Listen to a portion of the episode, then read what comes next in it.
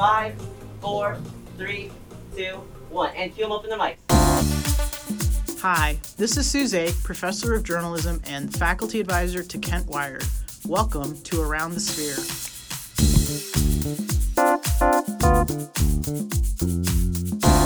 Welcome to Around the Sphere, the podcast of the School of Media and Journalism at Kent State University, produced and recorded by M D J's students, faculty, and staff just for you.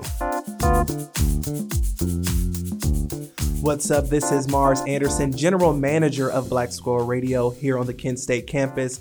Black Scroll Radio is the student-run internet station here, streaming from eleven a.m. to two a.m. with all student-air programming.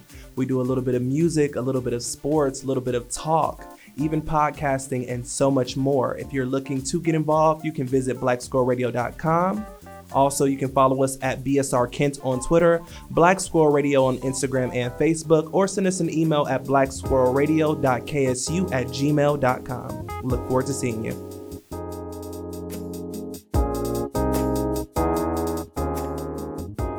Hello, and welcome back to Around the Sphere. My name is Kelsey Paulus. I am a senior journalism student at Kent State University, and today I am here with Rachel Dissell. Rachel graduated from Kent State in two thousand one and has since done really impactful and moving investigative journalism in the Cleveland area. She's here with us today to talk about her work. Hello, Rachel. How are you today? I'm great. It's nice to meet you, Kelsey. Yes, nice to meet you. I'm really excited to talk about your work. I was kind of going through bits and pieces of it, and I'm really interested to learn about what you've been doing since you graduated. But I kind of wanted to start from when you graduated and your time at Kent State. So can you tell me a little bit about what you did during your time there? Like, were you involved with student media? What was your time at Kent State kind of like? Sure. During my time at Kent State, I, on some good advice, got involved in student media right away and worked for the Daily Kent Stater pretty much throughout the time that I was attending Kent State. And it was probably the space in which I learned the most and got to try out the most skills and maybe make all my mistakes. Well, at least most of my mistakes then. But it was really an important part of, for me, of starting a journalism career, you know, along with some important classes and some good professors. It was that kind of try it out atmosphere that really gave me confidence once I graduated to, to go out and commit acts of journalism. So how did you get into journalism? Did it start when you attended Kent State, or did you have prior experience before that? Yeah, so I actually started doing some journalism in high school. I went to Lakewood High and graduated from there, and it had kind of a, a storied student newspaper, the Lakewood High Times. And I actually got involved. A teacher kind of pushed me to come to a meeting and to write a story and enticed me with a button that said question authority. That teacher spot on recognized my mindset that I wanted to be someone that could challenge folks. Um, I probably challenged that teacher quite a bit, and that's how they recognized that. And for me, kind of starting out, it was very much that, like, you know, I'm going to go, you know, ask people who have power questions. And then, of course, you learn as you go that there's a lot of responsibility and other stuff that comes with that. But that that same teacher, uh, John Bowen, his wife, Candace, works at, at Kent State, and they helped me apply for college, um, really pushed me to put in an application, think even helped me pay for the application. So if not for them, I probably wouldn't have taken that next step. So lots of gratitude there for mentors and people who push and support. What did you dive into right after you graduated?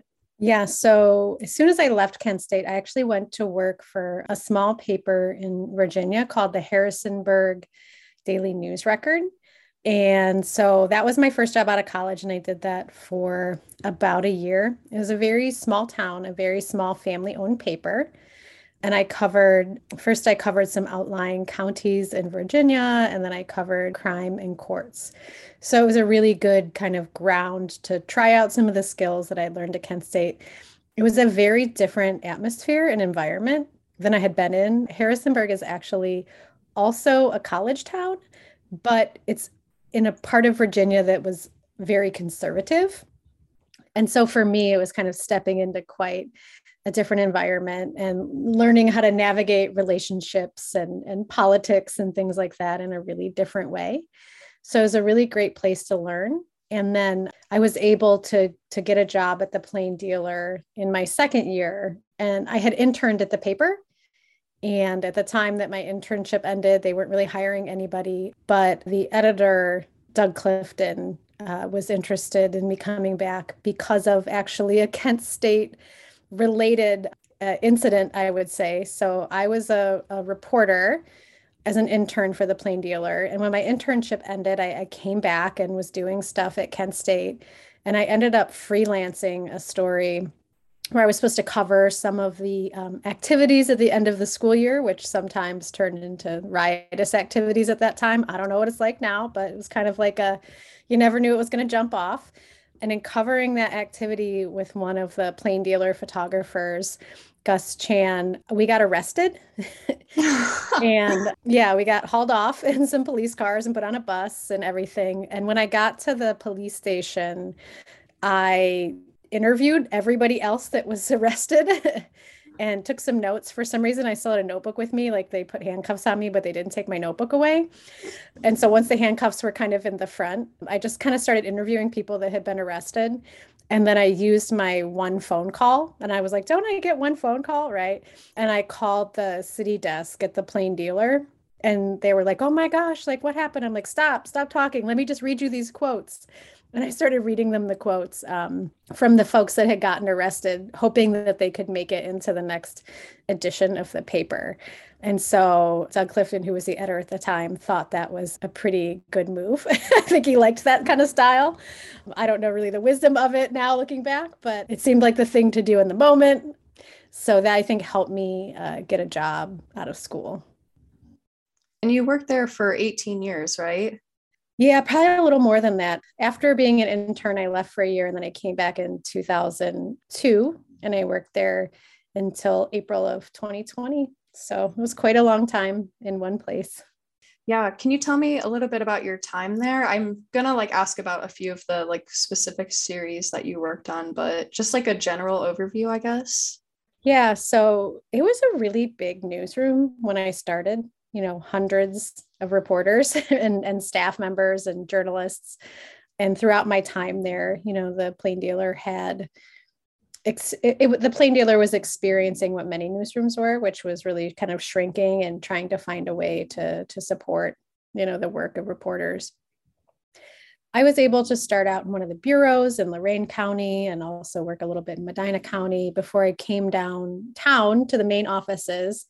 And I worked covering first all of the suburban police departments. So myself and another reporter, Damian Guevara, were in charge of, I think, fifty-six police departments. Wow. Which seemed like a lot. And we took it really seriously, though. We went and visited each one in person and, and introduced ourselves to each, you know, police chief and each police chief's secretary in person so that we could have kind of better relationships. You know, it was during that time that I kind of started to form like an idea of how I wanted to do the job, um, kind of building upon what I had learned in school with like the basic skills. And that was really in telling the folks that we covered that you're never going to see a story about you in the paper without talking to us first. You know, we're going to be very transparent and bring information to you and let you know what we're doing. And so we were able to do a lot of reporting on that. And then I kind of built on that niche of, of covering criminal justice stories, but maybe doing it in a different way. You know, of course, there was the the drumbeat of, you know, crimes and other things, but I was always more interested in the aftermath and also maybe in like the systems that were around criminal justice instead of just the crime itself. Well, then I guess we can talk a little bit about some of the series that you had worked on. So can you tell me, um, what was the first one that you worked on? So actually the first, well, the first series I was actually able to be part of was a series on juvenile justice. And for that series, myself and photographer Dale Omori followed a- around um, a kid who was eleven turning twelve, and it was his first time in the juvenile justice system. And the idea was really to explore what could be done to help kids that were struggling like that, what resources there were and which there weren't. And then after that, the the first really truly all on my own kind of, I had the idea and worked on it from start to finish series was called um, Joanna Facing Forward. And it was a story about a high school senior who was sexually assaulted by her ex-boyfriend. And when she reported that sexual assault, he was arrested, but he was let out of juvenile detention with an ankle monitor. And he came back and he waited for her in her driveway and he shot her in, in her face. And so the series was about, about Joanna in the time from her recovery and leading up to when there was supposed to be a trial in the case. And it was really um, my first experience in covering very much up close for an extended period of time, a significant trauma like that. I had covered quite a few uh, murders and other things like that, but it was always something that I would cover. And then, you know, we we just kind of look at the lens of the justice process, you know, what was happening. And for this story, we really wanted to go deeper and look into how the community was treating teen dating violence. You know, um, it seemed to us just from her family and talking to them initially that they didn't feel like it was taken seriously. So that was kind of how we started. And for me, it was really daunting because I wanted to both be able to tell her story with her in a way that would help the community, but I also didn't want it to cause her harm because she was, you know, a very young person and she was very, you know, very, very physically damaged and also, you know, mentally was grappling with so much, you know, the attention about what happened, you know, her family's reaction. There was just so much going on. So it was the first time I really had to stop and think through and make a plan of when you're going to tell a narrative story like this, what are you trying to achieve and what are your responsibilities? And what are your responsibilities to the people who engage with you and allow you to tell these stories? Because without the cooperation of, of folks who allow us to tell their stories, we're not able to do this, right? And so I was able to talk to some therapists who had expertise in trauma. And then I found the Dart Center, and the Dart Center kind of specializes in journalism and trauma. It was a resource that I didn't know existed before. And it was also a resource that kind of opened my eyes because the whole time I was in college learning about the nuts and bolts of journalism, no one ever really talked to us about how do we interview people who have had a significant trauma? How do we make ethical decisions about how to what to put in a story and what not to, you know, things like that. You know, how much do we, how much power do we give people who are the subjects of the story, right? And so those were things that that I really had to grapple with for the first time, but I felt that that was a really worthy and important space and was able to like help me think differently about how, how we cover stuff like that, not just only through the perspective of the criminal justice system. How did this, I guess, like your first experience, how did this experience like reporting on trauma and working with people who have been like majorly hurt, how did this shape future projects that you continue to work on centered around sort of the same or similar issues? Yeah, it, it actually just really made me want to learn more and be able to do it the right way. Because what I saw was this kind of two-dimensional or like binary thing where it was like, perpetrators bad, justice system good, you know, and there was so much in the middle. I often found that parts of the criminal justice system and the way that we handle crimes and cases seemed to be really harmful and detrimental to the folks that it was trying to help, you know, as well as defendants as well. You know, that's another another side of it. But and I kind of felt like a lot of the work we were doing around the justice system wasn't telling the whole story.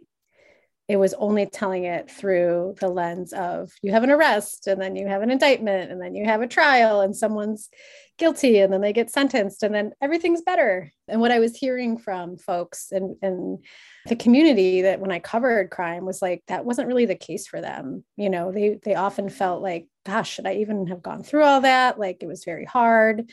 Um, they didn't feel satisfied or cared for or supported in the system, even though it was kind of in essence about them, but it really wasn't.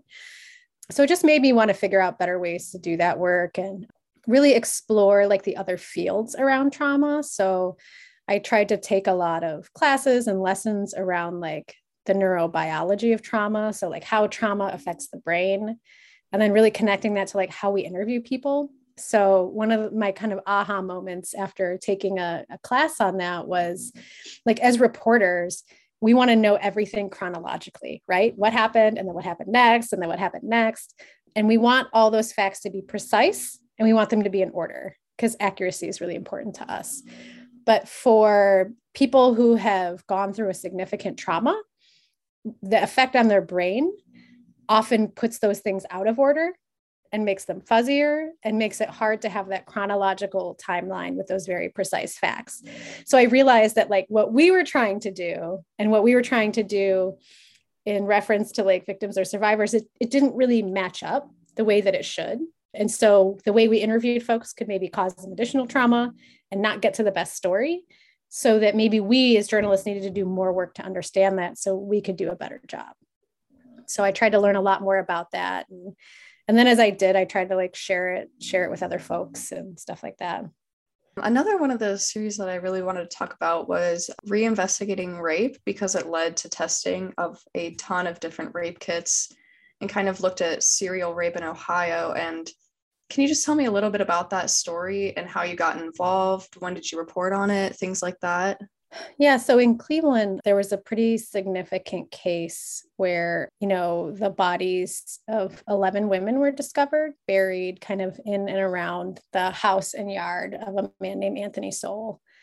And myself and, and many reporters at the Plain Dealer covered that. And after kind of the initial, you know, police activity and arrests and learning about the case, myself and a reporter named Leila Atassi, um, who I worked with and, and, and have and had and have a ton of respect for, we were really more interested in like the system and how the system seemed to let different allegations kind of pile up and different reports pile up. And we just weren't really satisfied with what, you know, police were saying in terms of their response. You know, there was one particular press conference where, you know, someone asked the police like, well, why didn't you, you know, do something about this or wouldn't? And their kind of response was like, well, like the families didn't report all these folks missing, you know, and the families were like, we tried to come to the police department. We tried to make police reports, but police dissuaded us and said like, you know, oh, she's a drug addict, or, oh, she'll come back. And so we felt like there was probably these deeper things that needed to be explored, especially when it came to sexual assault. And we were really looking at the investigations themselves initially, you know, the judgments police were making and whether to move forward or not, whether, you know, they were discounting a multitude of cases from women who either had a mental health issue or a drug addiction. And we kind of stumbled upon the rape kit thing because in a lot of these investigations, it would be mentioned whether a rape kit was collected or not. And often there was not a mention of what the results of that were. So we kind of just, as one of the many, many things we were doing, put in some public records requests to try to figure out like in total, you know, how many rape kits had the Cleveland police collected and how many of those had been tested. And it seemed like such a simple question, and it was really difficult to get an answer. You know, the police started telling us, well, we don't know how many we have, and we've never counted them, and we don't know how many are tested, and we test them when they need to get tested, and the state has told us we can't test all of them, you know. So we started to get these answers that really piqued our interest in terms of like, what should we be, what should we really be focusing on here? And around the same time, there was a Human Rights Watch report out of um, Los Angeles that kind of looked at the same issue that was kind of sparked by nurses in Los Angeles County saying like, we're performing all these rape kits and we almost never get called to court to testify. Like, why are we doing this? Why are we telling, you know, patients that we're collecting evidence from their body if we're not going to do anything with it? Is that causing more trauma? So just kind of hearing that conversation, we decided to go deeper. It was sure uh, a journey to just get the information. It took like just well over a year to start getting the actual information. I think our inquiries prompted the police to start counting the rape kits, but they were actually using overtime And so it'd be like one guy had like, you know, six hours of overtime. And so we'd like spend time that week counting the kits and cataloging them. You know, it wasn't a lot of urgency to it, except for the fact that we kept emailing them and calling them like every other week, being like, where are you at? What's going on? Eventually, that kind of filtered up to the state, some of the stories that we were doing and some of the questions we were asking. Mike DeWine, who became governor and, you know, is still governor right now, just decided to issue an open call to all police departments in the state and say, anyone who has untested rape kits, you can send them to be tested, which was pretty significant. He didn't know how many there would be. We didn't know how many there would be. But by the end of that period in which he had issued the open call for it, it was completely voluntary. Couldn't force people to send them at that point. Now it's mandatory, um, and in large part, I think, based on some of the reporting. But it was like more than fourteen thousand. So it just, the more we asked questions, the more we kind of looked into the reasoning behind this, I think the more significant the story became. And at the same time, other places around the country also started to, to do the same thing, you know? So we saw in other states, the kind of the, some, some of it based on reporting, some of it based on advocacy. Luckily, there was more support in Ohio and in Cleveland than other places, but through the testing of the kits, we were able to start to really learn a lot more about the patterns of serial rapists than we had ever known before. And the other thing that we learned that, that was that testing rape kits was just the first step. Like, this is like the basic, the thing you should absolutely do. But if you tested them and you didn't follow up with investigation, that wasn't really fair and that wasn't really helpful. So we kind of had to move into this like next phase where we focused on like, is there enough resources? Are they being investigated? How do we treat victims or survivors if we're knocking on their door twenty years later and saying, yeah, we didn't really care about your case then, but we'd like to open this up for you again now, you know? So there's a lot of facets and nuance to those stories. And I think in total, it's, this is kind of not the norm. I think a lot of reporters report on something and then kind of move on, right? But I, I, I spent more than a decade writing stories about this in some form or another, from the testing to the research, to the prosecution, pretty much up until um, I left the Plain Dealer. How did your experience with this series also help with another series you completed, the Case Closed one? I know you like looked into like systemic failures within Cleveland policing, and I believe you followed a woman who had to solve her own rape because of the lack of effort in wanting to solve her case. Can you tell me a little bit more about that? I think with Case Closed, it was a, a story that I wasn't really sure if we would be able to do. We had so few resources at that point at the paper, and there was so much work to be done. But when Sandy contacted me and was so frustrated, it just kind of sparked that outrage that, you know, all this reporting had been done, yet even after that, there was still this woman who the very basic investigation hadn't been done in her rape.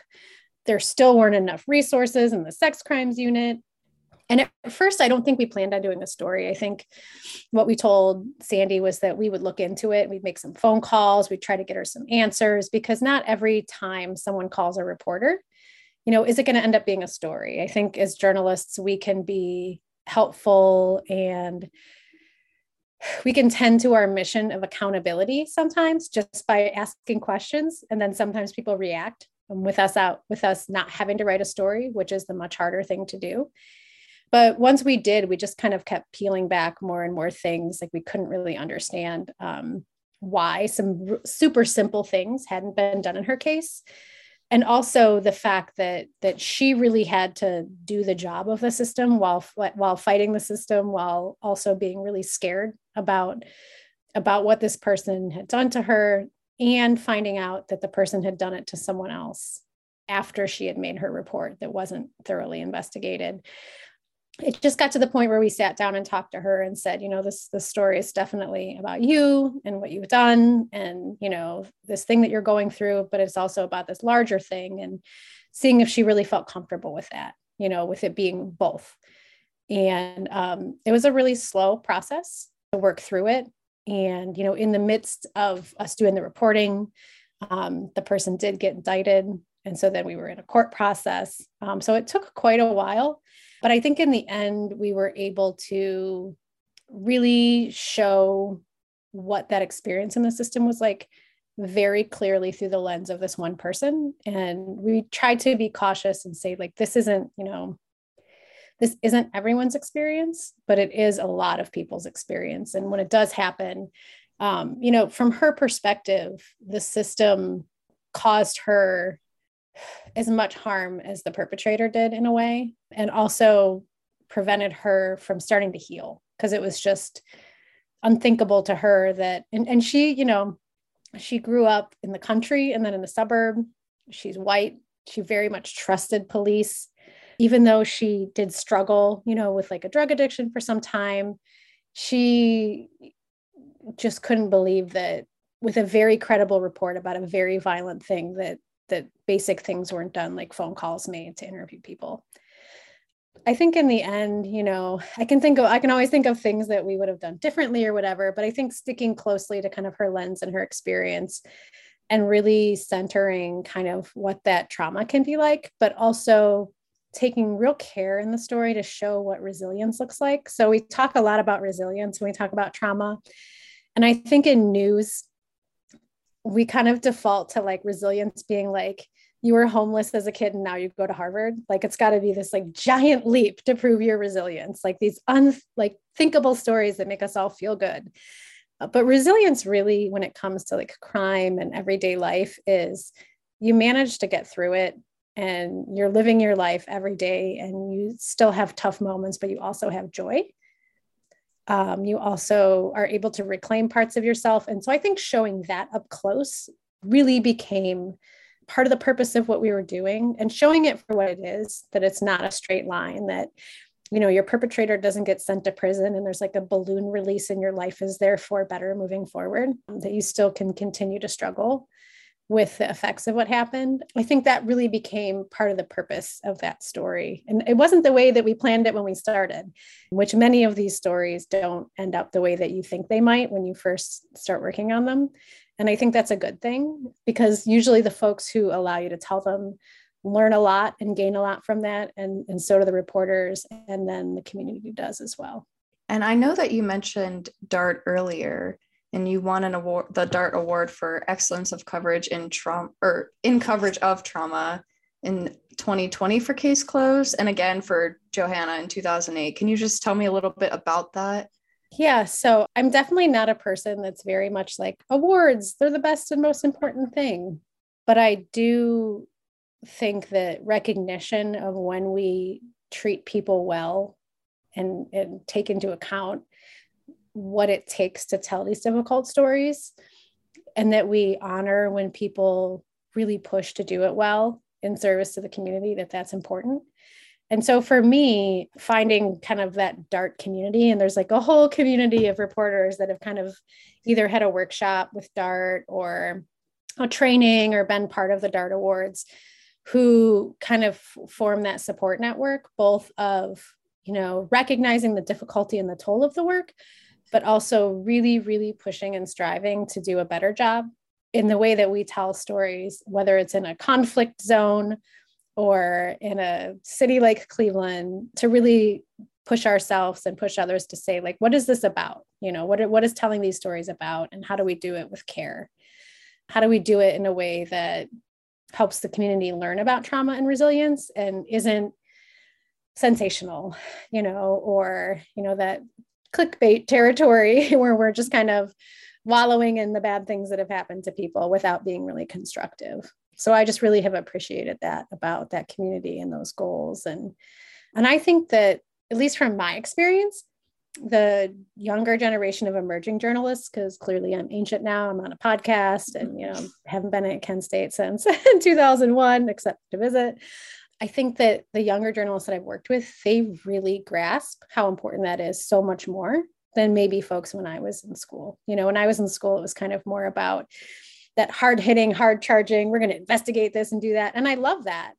But the students that I've been working with more recently, um, whether it's doing like seminars or lectures or teaching, or just people who reach out for help with stories, they, they really want to make that part of what they do.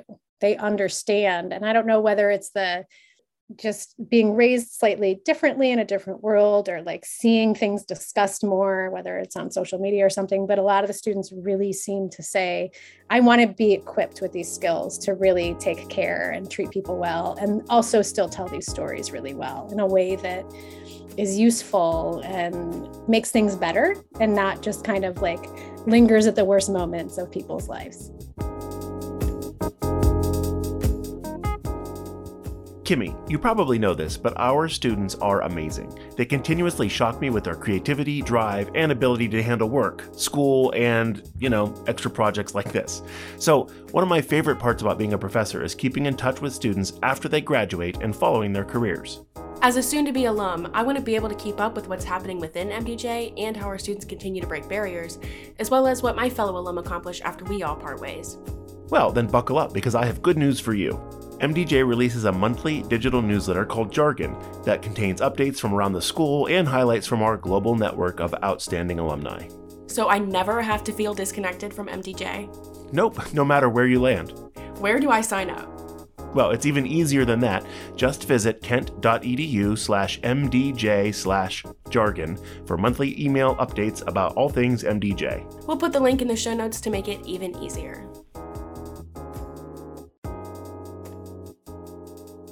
Well, that's all we have for you today. Wouldn't it be nice to get some audio or email comments from our listeners? It really would. Well, I've got one. I really loved hearing that last episode. It was fun to hear Nick, our production manager for the podcast, step in front of the microphone and interview Professors Knobloch and White. That was a fun episode. It sure was. That was one of my favorite episodes. If you haven't listened to it yet, it is not too late. That's right. That's the beauty of podcasts. Thanks for listening. Subscribe to get all of the episodes, and we'll be back soon with some more great M D J content. Bye. All right, we'll see you. You've been listening to Around the Sphere. Please send us your thoughts, comments, and feedback at mdjpodcast at kent dot edu. Music for this podcast was written and produced by Assistant Professor Scott Holgren. This episode was produced by Nicholas Underwood, Digital Media Production Major, and our podcast project manager is Kimmy Daniels, Public Relations Major. This podcast was advised by M D J Director Emily Metzger. Special thanks to all the students, faculty, and staff who made this episode possible, and a very special thanks to you for listening. We'll see and hear you around the sphere.